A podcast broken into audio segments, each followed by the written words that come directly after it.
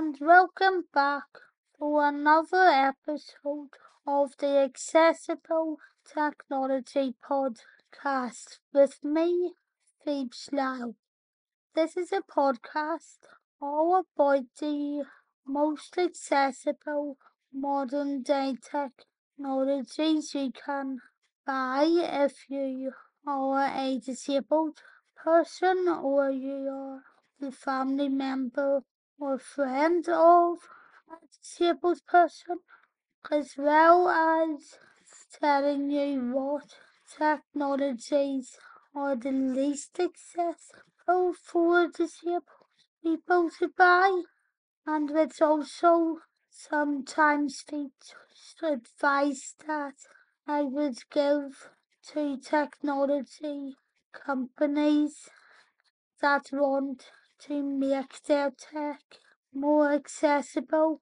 This is something that I have a personal interest in, however, because I can only use technology with a chopstick or a stylus in my mouth since I am paralyzed from the neck down.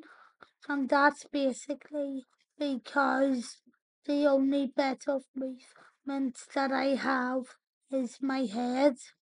But if that sounds like something that you or someone else would be into, you can follow the podcast by searching for it on Apple Podcasts, Amazon Music, Audible, and Spotify.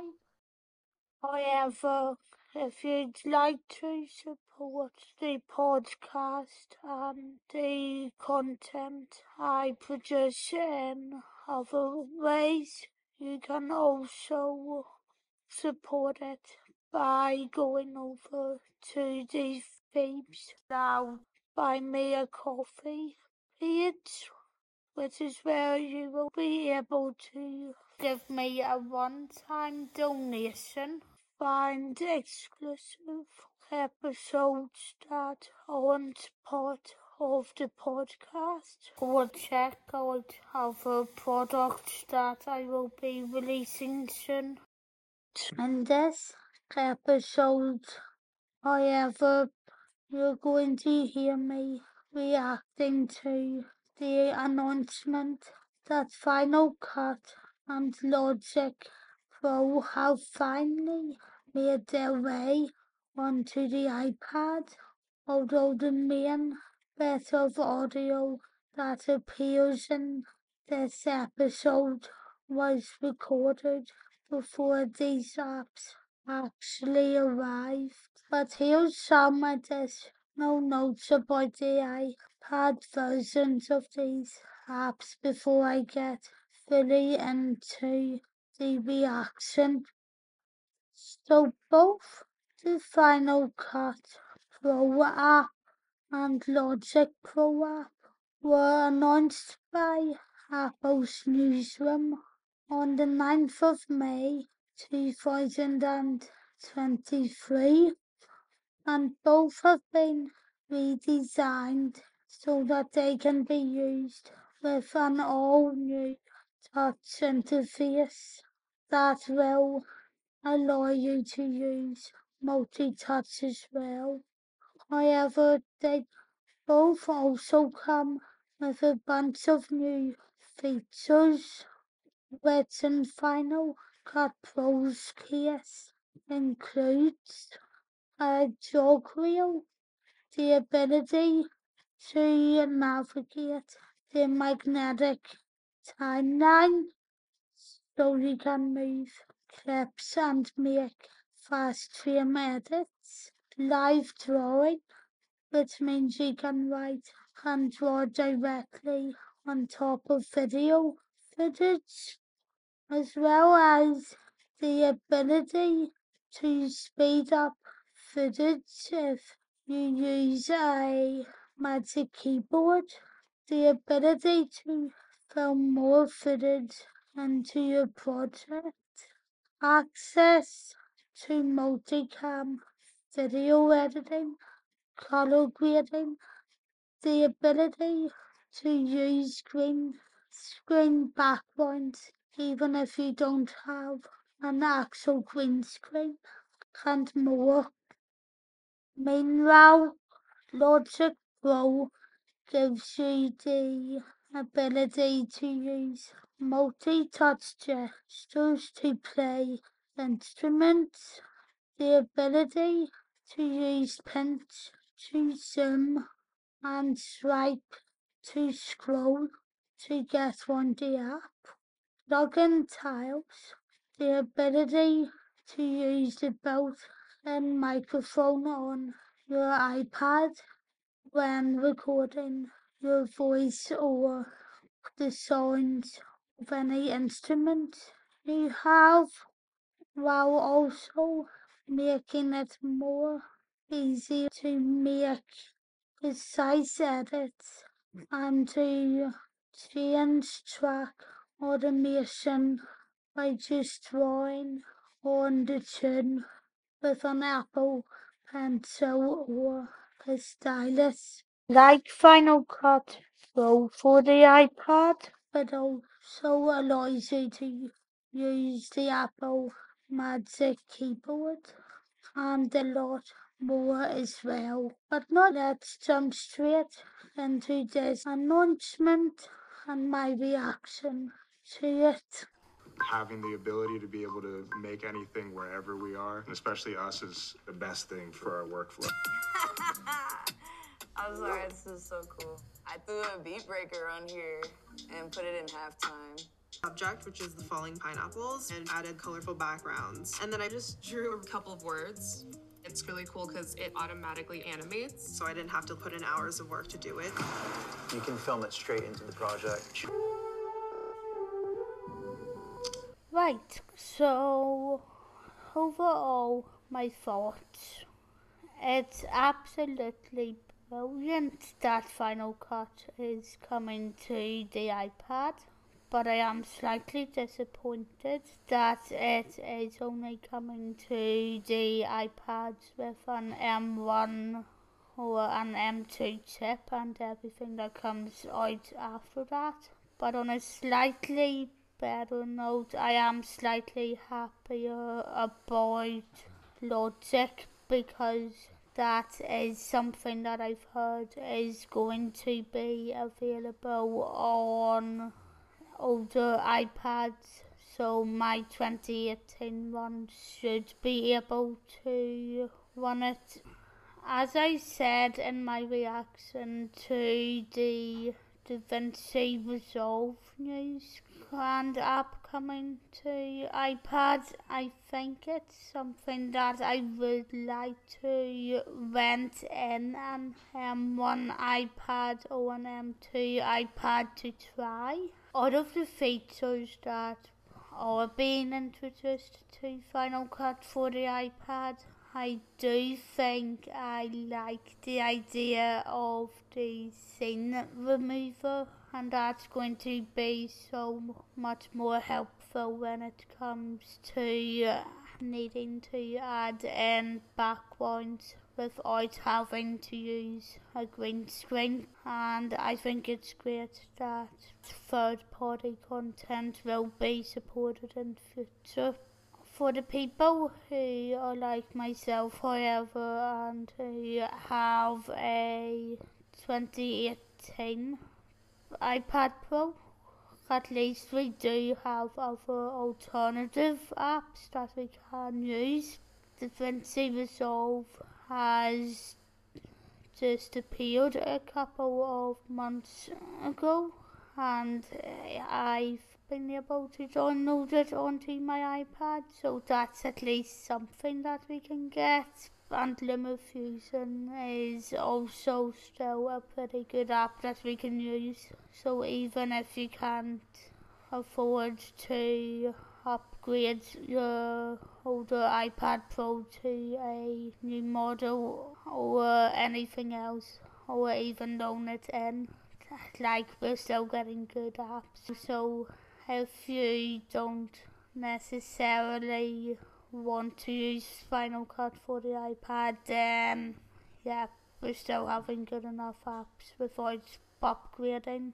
The only thing that I sort of do agree is slightly disappointing is that users are going to have to pay a subscription service and that's for four ninety nine a month or about fifty pound a year. The only thing I'll say in relation to this is keep in mind that Final Cut for a Mac, yes, is a 300 something payment, but it's a one time payment. So, does that really make sense on Apple's part to make it a subscription service when the Mac version is a one-time payment. It wouldn't bring me off it completely. However, on another note, I am really happy that Logic is really bringing in a really creative interface so we'll be able to mess around with instruments and everything else and use styluses to scroll through although I just hope that it isn't just limited to an Apple Pencil because I have been advised not to use the Apple Pencil. But enough about my thoughts. Let me ask, what are your thoughts and opinions on Final Cut Pro and Logic Pro coming to the iPad? Have you tried either of them yet? And what have your experiences trying them out been like? Is there anything in particular that you like or dislike? Well, if you would like to pass on some of your thoughts, you can include them in a review wherever you're listening to this podcast on as well as via the contact pages over on my pltechreviews.co.uk website or on my other website phoebelyle.com. If you're interested in watching my other videos that cover accessible technology, you can find them by searching for Tech reviews on YouTube. But if you would also like to see a couple of my accessible tourism reviews, as well as my film, TV, theatre reviews and political videos, you can also find all of them by searching just for Slow journalism on YouTube. I However, if you would also prefer a video free version of everything that is covered on the South Journalist YouTube channel, you can find all of them covered in podcast form by just searching for the Phoebs Lyle podcast on, on Apple Podcasts, Amazon Music and Audible, Google Podcasts, and Spotify. But of course, there is also the Buy Me a Coffee page again, and that's where you'll be able to find some exclusive episodes of this podcast that aren't actually part of it.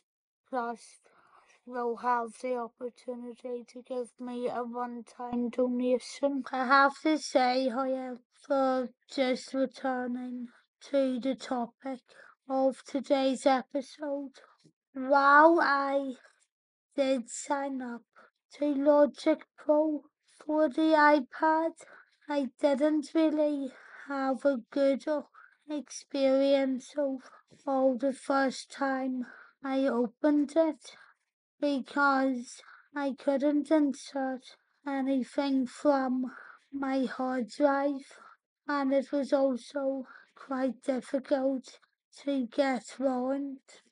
But I might try it or again soon in the near future again and see if I can do a more in-depth review of it. So hopefully that comes sooner rather than later.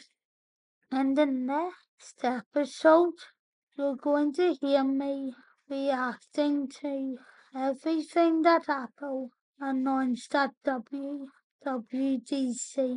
23, and that will then be covered by me giving a more in-depth view on one of the devices that was announced during the conference this year.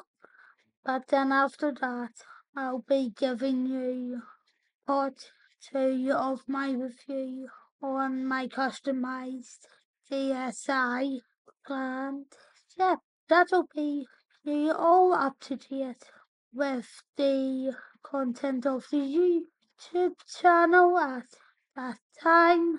So yeah, we can move forward at a more balanced pace from then on.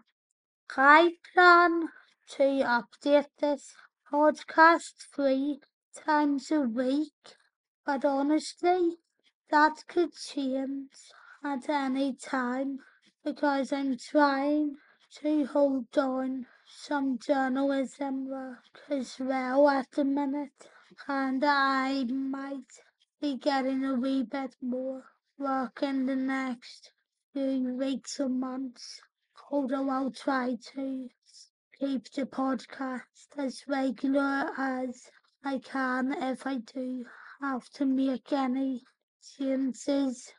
So, fingers crossed. If you would like to support me on my socials, you can do so by searching for at Phoebs Lyle on Twitter or X as it is known as, and my Instagram handle is the real Phoebs Lyle and all small letters. However, you uh, can also follow the Phoebs Lyle Tech Reviews website by searching for it on WordPress. However, uh, to follow it you will need to have a WordPress account, blog or business. So that might not be the easiest for you. Although if you would like another way of getting in touch and showing your support you can do so really just by following along with this podcast or the YouTube channel. Thanks for listening and I'll talk to you on the next one. Bye!